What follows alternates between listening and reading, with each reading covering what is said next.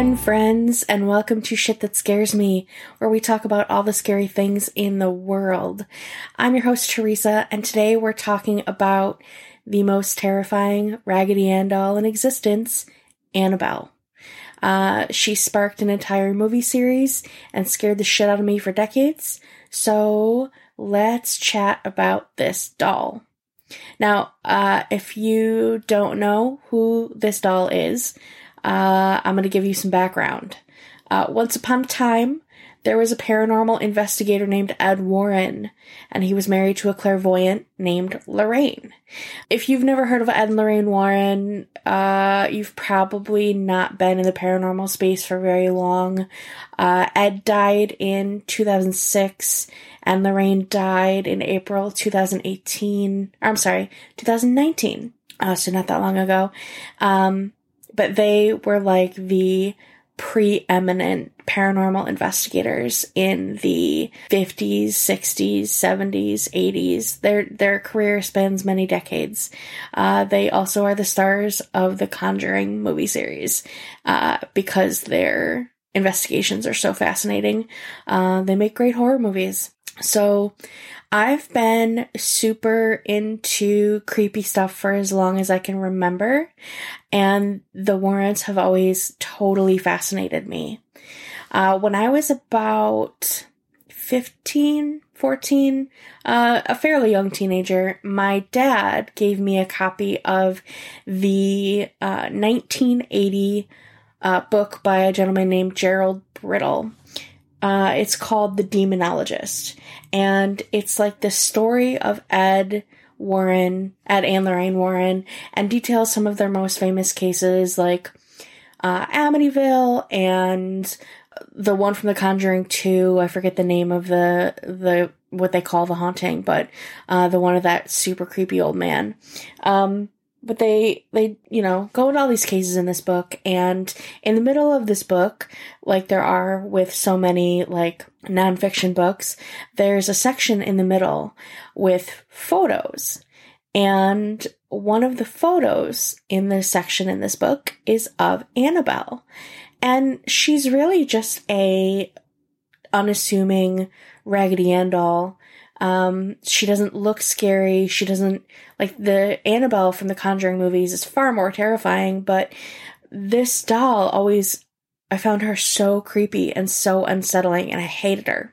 But I love this book. This is one of my all-time favorite books, and my dad, uh, when he gave me this book, he told me, um, you know, this stuff is real, blah, blah, blah, and I don't know that I believe that, but, uh, I had it for ages, probably nearly twenty years, um, until I moved to Albany, and something happened to it. It completely disappeared, uh, and I, I haven't been able to find it, so I bought a new copy, uh, and I've been reading it, and that's what reminded me of this story. So the story of Annabelle goes that in nineteen seventy, a student nurse, uh, they call her Donna in the book, Uh, in The Demonologist, but I've seen her referred to as Deirdre in other places. I trust Ed Warren, so her name is Donna for this story. Um, she was given a Raggedy Ann doll uh, for her birthday. Her mother gave it to her, and her mother had purchased it at like a secondhand store or an antique store. And um, this seems like a weird gift to me, but I guess, you know, nursing students in the seventies were more wholesome and pure, and they wanted Raggedy Ann dolls for their birthdays. And this is a gigantic doll. Like, it is a huge doll. I had one similar to this uh, when I was growing up, and it's like three feet tall. So it's a big doll. Really creepy. Um, so Donna lived with a roommate named Angie, and Angie had a fiance named Lou, and they all hung out in this apartment together. Lou actually technically lived elsewhere, but him and Angie were engaged, and in nineteen seventy, like, it wasn't really that unusual for him to, sp- like, spend the night and whatever. So as soon as the doll entered the apartment, strange things started to happen, uh, and the, the two women were the first to notice it. Um, they noticed the doll would change positions, Like, and uh, Donna would leave the doll on her bed in the morning with her arms down straight by her sides, and she would get home and the doll's arms would be crossed or the legs would be crossed. Uh, and the doll eventually started moving rooms altogether. She would be in Donna's room Uh, with the door closed when Donna left in the morning, and when Angie got back in the afternoon, uh, the doll would be on the couch. Uh, but they never actually saw it move. That's the weird thing. It just sort of happened uh, while they weren't around or while they were sleeping or whatever. The other super weird thing that started happening is the doll would leave them notes. And these notes would be written in pencil on pieces of parchment paper, and they would say things like, help us or find us. And it wasn't in the handwriting of anybody in the house, and they didn't keep pencils or parchment in the house, so they were kind of stumped about where these notes were coming from. To me, that would be the thing that freaked me out the most, I think. Like, I can kind of rationalize away a doll moving, like, oh, maybe I just don't remember where I put it this morning. But the notes, oh no, the notes would be the thing. So after these notes started appearing and the doll was moving around the apartment, the women contacted a medium. And they decided to try and get in touch with whatever was moving the doll around.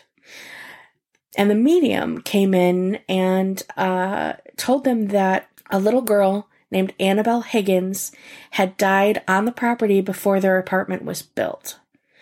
The medium told them that the little girl was lonely and Annabelle just wanted to stay with them because she really liked them, and asked for their permission to move into the doll. As in, take over the doll, possess the doll. Hell no. Uh, and in the book, uh, The Demonologist, they, uh, Ed and Lorraine are having a conversation with the two women and Lou and going through this whole thing. And it's at this point that Ed is like, okay, let me make sure I understand. You had a seance, and whatever spirit came through told you it was a little girl, and you were totally on board with letting the little girl possess the doll. And they were like, oh yeah, oh yeah, it's totally fine.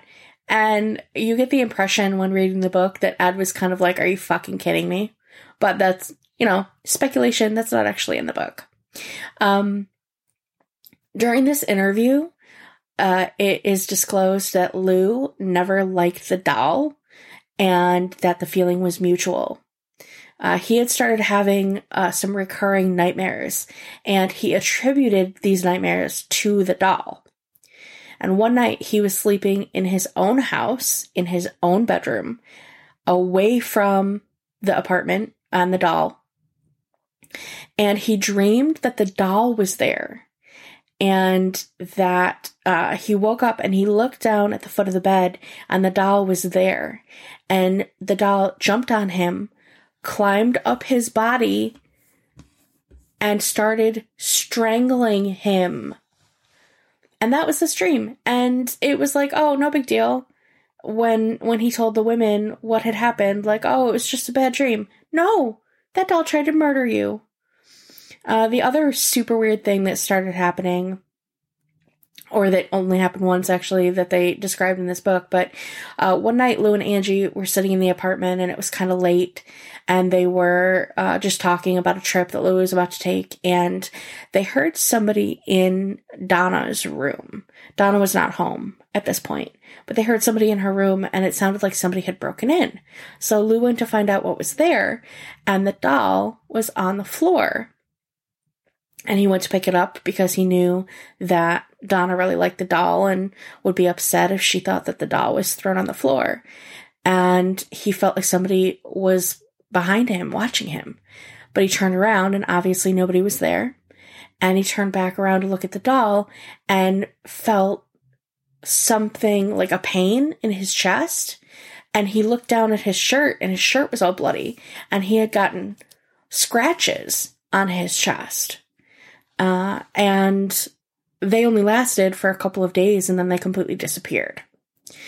Um, the scratches thing is something that is generally attributed to a demonic or inhuman spirit. And that's the conclusion that Ed comes to about this doll, too. So after the scratching incident, the women contact an Episcopal priest because they know him and, um, you know, they thought that, that he could help. So he came over and he did a blessing, and the es- uh, activity started started to escalate after that. Uh, so the priest suggested that they get in touch with Ed. And Ed, uh, what he generally did was he came into the house, he interviewed the family. Uh, he always took Lorraine with him to see what she could feel. But um, Ed would go into the house and, and make sure that it wasn't a hoax and that the family really needed help. And in this particular case, he felt that these people really needed help. And Lorraine uh, agreed and didn't like the doll just as much as Ed didn't like the doll. Ed believed that the spirit possessing the doll is inhuman, meaning it was never alive on our plane. It was never a person. It's not like somebody who died and, and came back as a ghost. It's something in, totally different. Um, this kind of spirit is most often associated with the idea of demons. Uh, whether you're, you know, religious or not, uh, you, you make that call, but uh, these are generally called demonic spirits. Um, so Ed got the uh, Catholic Church involved, as he so often did. He was a very devout Catholic, and uh, they did an exorcism of the apartment, and they also did uh, a blessing of the two women, Angie and Donna and Lou. And then Ed and Lorraine took the doll to their house. They did this with tons of haunted articles or cursed objects. Um, I wouldn't do this, but, you know, I'm not a demonologist. Um, but they took it to their house, and they put it uh, in a case with uh, holy water and blessings and, um, uh, like, all kinds of religious stuff to keep it contained, and that's where it sits to this day. Um, the Warrens in the early fifties turned part of their house into an occult museum, and uh, that's where they kept all of their, their cursed, scared stuff, and uh, that's where Annabelle is.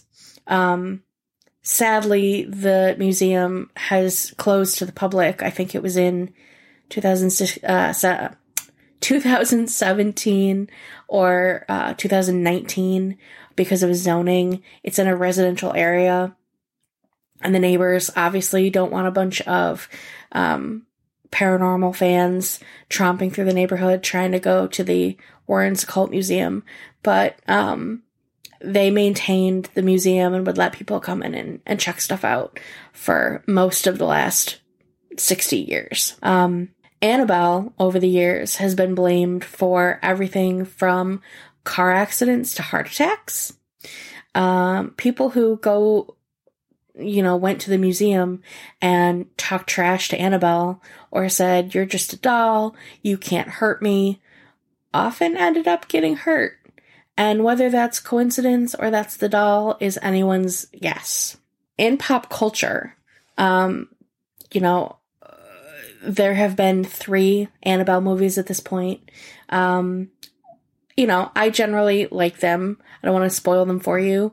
Um, but the, the Annabelle series is, is pretty good. Uh, she's also featured in the other Conjuring movies. There's a bunch of these movies in this Conjuring universe now, and she's been at least tangentially related to all of them. Now, the events that are depicted in the Annabelle movies Uh, are largely fictionalized, and there's parts of the uh, the second movie in particular that's just flat out just made up. But you know, it's Hollywood, um, and I'm not going to review the movies here. But um, a lot of it is just fake. They also super increase the creepiness factor of Annabelle by making her the porcelain doll with the super sinister smile. Um, I personally find the real Annabelle even more creepy than the movie version, even though the, the movie version is so scary. Um, But the the real thing, I think, is scarier because she's so normal looking, but supposedly there's such evil inside of her, and that is super freaky to me. Now, if you are a lover of paranormal things, you'll no doubt know who Zach Bagans is. He's the everyone's favorite meathead and the star of Ghost Adventures. And in two thousand seventeen, prior to the official opening of his museum in Las Vegas, he invited uh, Tony Spera, who is the Warren's son-in-law uh, and the current um, like handler of Annabelle. Uh, he invited Tony and Annabelle to the museum um, for an investigation. And I use this term super loosely because during this episode of Ghost Adventures, not much was investigated. It was like like so many other episodes of Ghost Adventures, it was really Zach Bagans yelling at the demon inside of Annabelle and then touching the doll, and that was like the pinnacle of this episode. And it actually flies in the face of everything that Tony Spera uh, said to Zach in this episode, because you're not supposed to fucking touch Annabelle. What are you, dumb? But whatever, Zach Bagans. Um, later, Zach Bagans claimed that he regrets touching her and that a ton of strange things have happened to him since he touched her. He is prone to exaggeration, so I don't know how true that is, but I, you know, I can't say that it's not true. Um, this past summer, in August, uh, was the most recent uh, Annabelle incident. Uh, Twitter was absolutely losing its collective shit due to some tweets claiming that Annabelle had escaped from the museum. Uh, Annabelle's Wikipedia page was edited to reflect her supposed escape, uh, but it all turned out to be false. Uh, Tony Spera's statement at the time said, "Annabelle's alive. Well, I shouldn't say alive. Annabelle's here in all her infamous glory. She never left the museum. I have high-tech security here. If she had left the museum, I'd instantly know if something happened or if somebody broke in. But Annabelle's here. She didn't go anywhere." And I find that so funny that he felt the need to put out this, like, official statement about Annabelle's whereabouts. But, uh, yeah, Twitter was losing its collective shit about Annabelle escaping. Um, and I've thought a lot about why this scares me so much over the last, like, two decades, two and a half decades. And it really all comes down to, like, it's a fucking doll.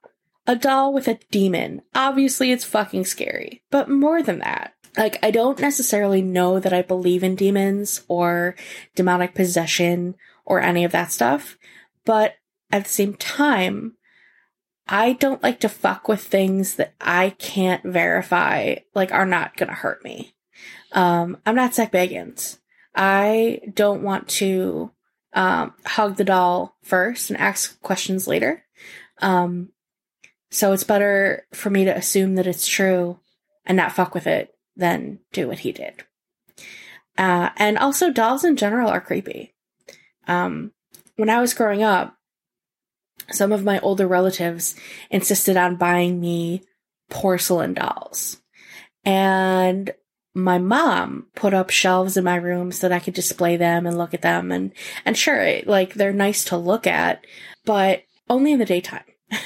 At night, it, uh, you know, they cast weird shadows, and I could almost convince myself that they were moving and they were looking at me with their glassy eyes. And, you know, it's enough to make a kid kind of freak out. I still own most of these dolls.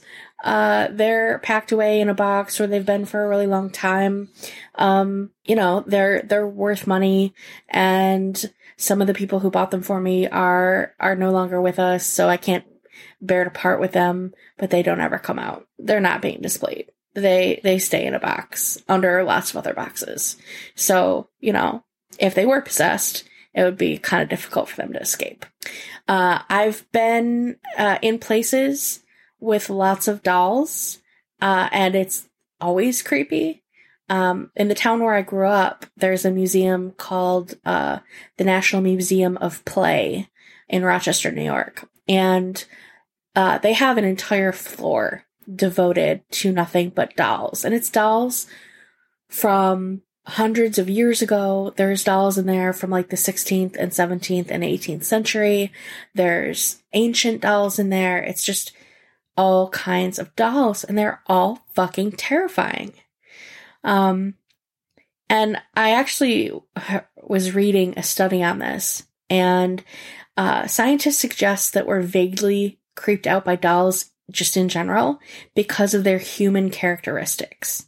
We get into like some uncanny valley territory, uh, that really unsettling feeling that we get from uh, like robots and video games and things that look really human, but our brains know that they're not, so it kind of short circuits, and that's where that creepy feeling comes from. Uh, anything that's too human-like, our, our brain doesn't really know how to process it. Um, and like I said, that happens a lot with video games. Um, not all dolls are realistic enough to directly cause the uncanny valley thing, but we also know that dolls are supposed to represent people. So that contributes to it too. Like, we have an expectation that like a doll is supposed to be representative of a human human being. Um, and it might even be creepier if it doesn't look like a human. Like Raggedy Ann with her f- beady stitched on eyes. No, thank you. Hard no. Um, and I found out while doing research for this episode that some societies even attribute powers to dolls. Like uh, the Ashanti tribe in Ghana uh, has these fertility dolls. They're like uh, a big flat head on like a round stick body. And um, I would try to tell you what the actual name of the doll is, but I'm going to butcher it, and I have too much respect for the Ashanti people of Ghana to try and do that. But um, these are apparently really common things in other West African tribes as well. And it's sort of a totem given to pregnant women uh, who want to have a more attractive baby, which is funny.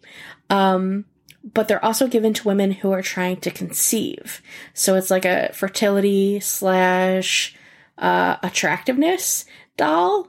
Um, and when the dolls are not being used, uh, they are either given to the the children who are supposed to be more attractive to play with, like after they're born, or they're uh, treated as like sort of household totems, uh, which I thought was really interesting.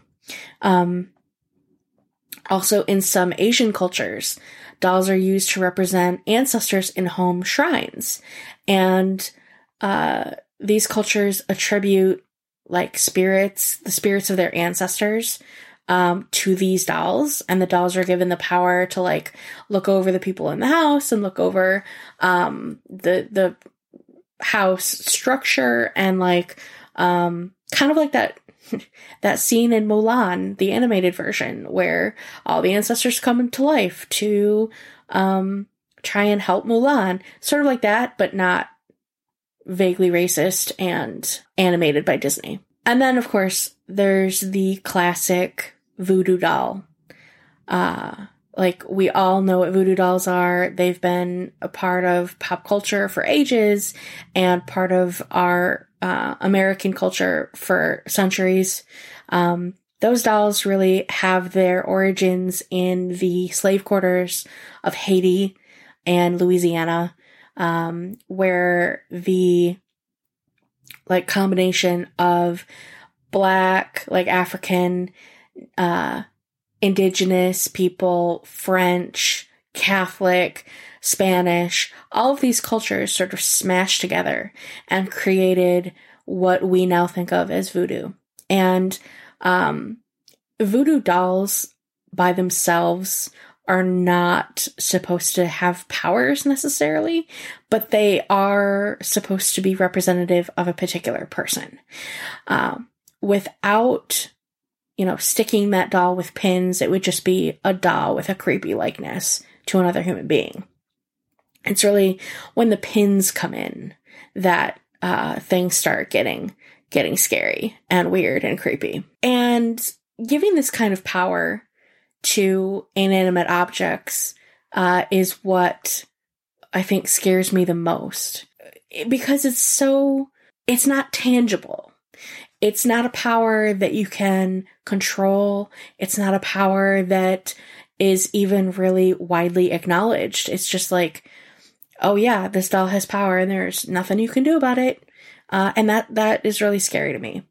And that's like the thing that I, like, I can't do anything about this fear of dolls. It's just one of those things that's going to scare the crap out of me for the rest of my life.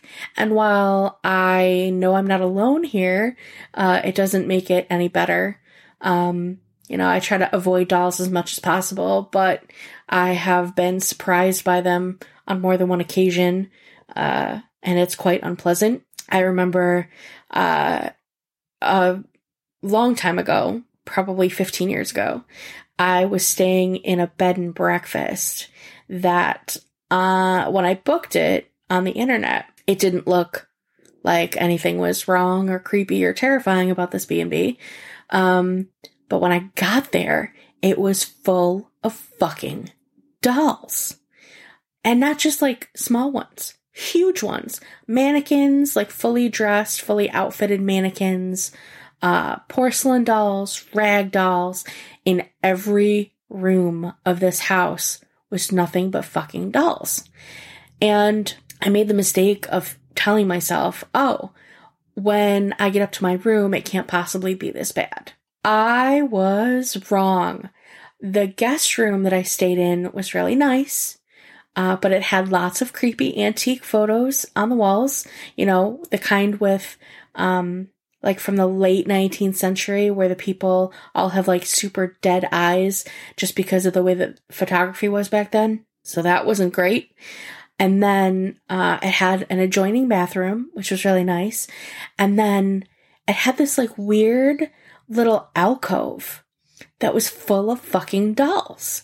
And I walked into this little alcove, and it was a stairway to nowhere.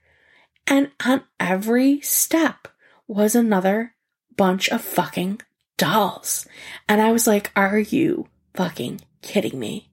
And like, you know, later when I uh, learned about the architecture of like Victorian homes, I realized that was probably the servants' staircase. And I was likely staying in like the servants' quarters.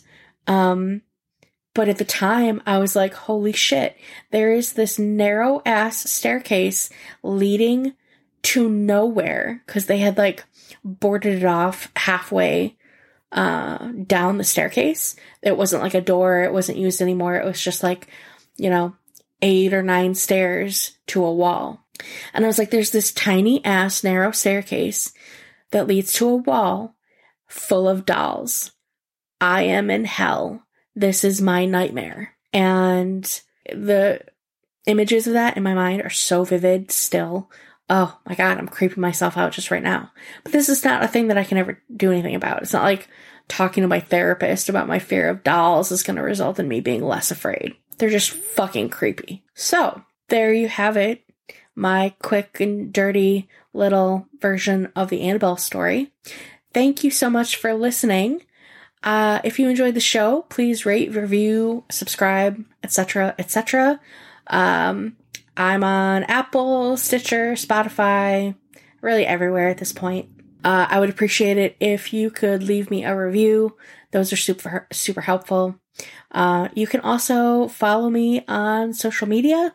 All of that info will be in the show notes, along with my email address. If you have a story you want to tell me, or you want to suggest a topic, or just say hi, feel free to shoot me an email. I would love to hear from you. Thank you again, and don't let shit scare you.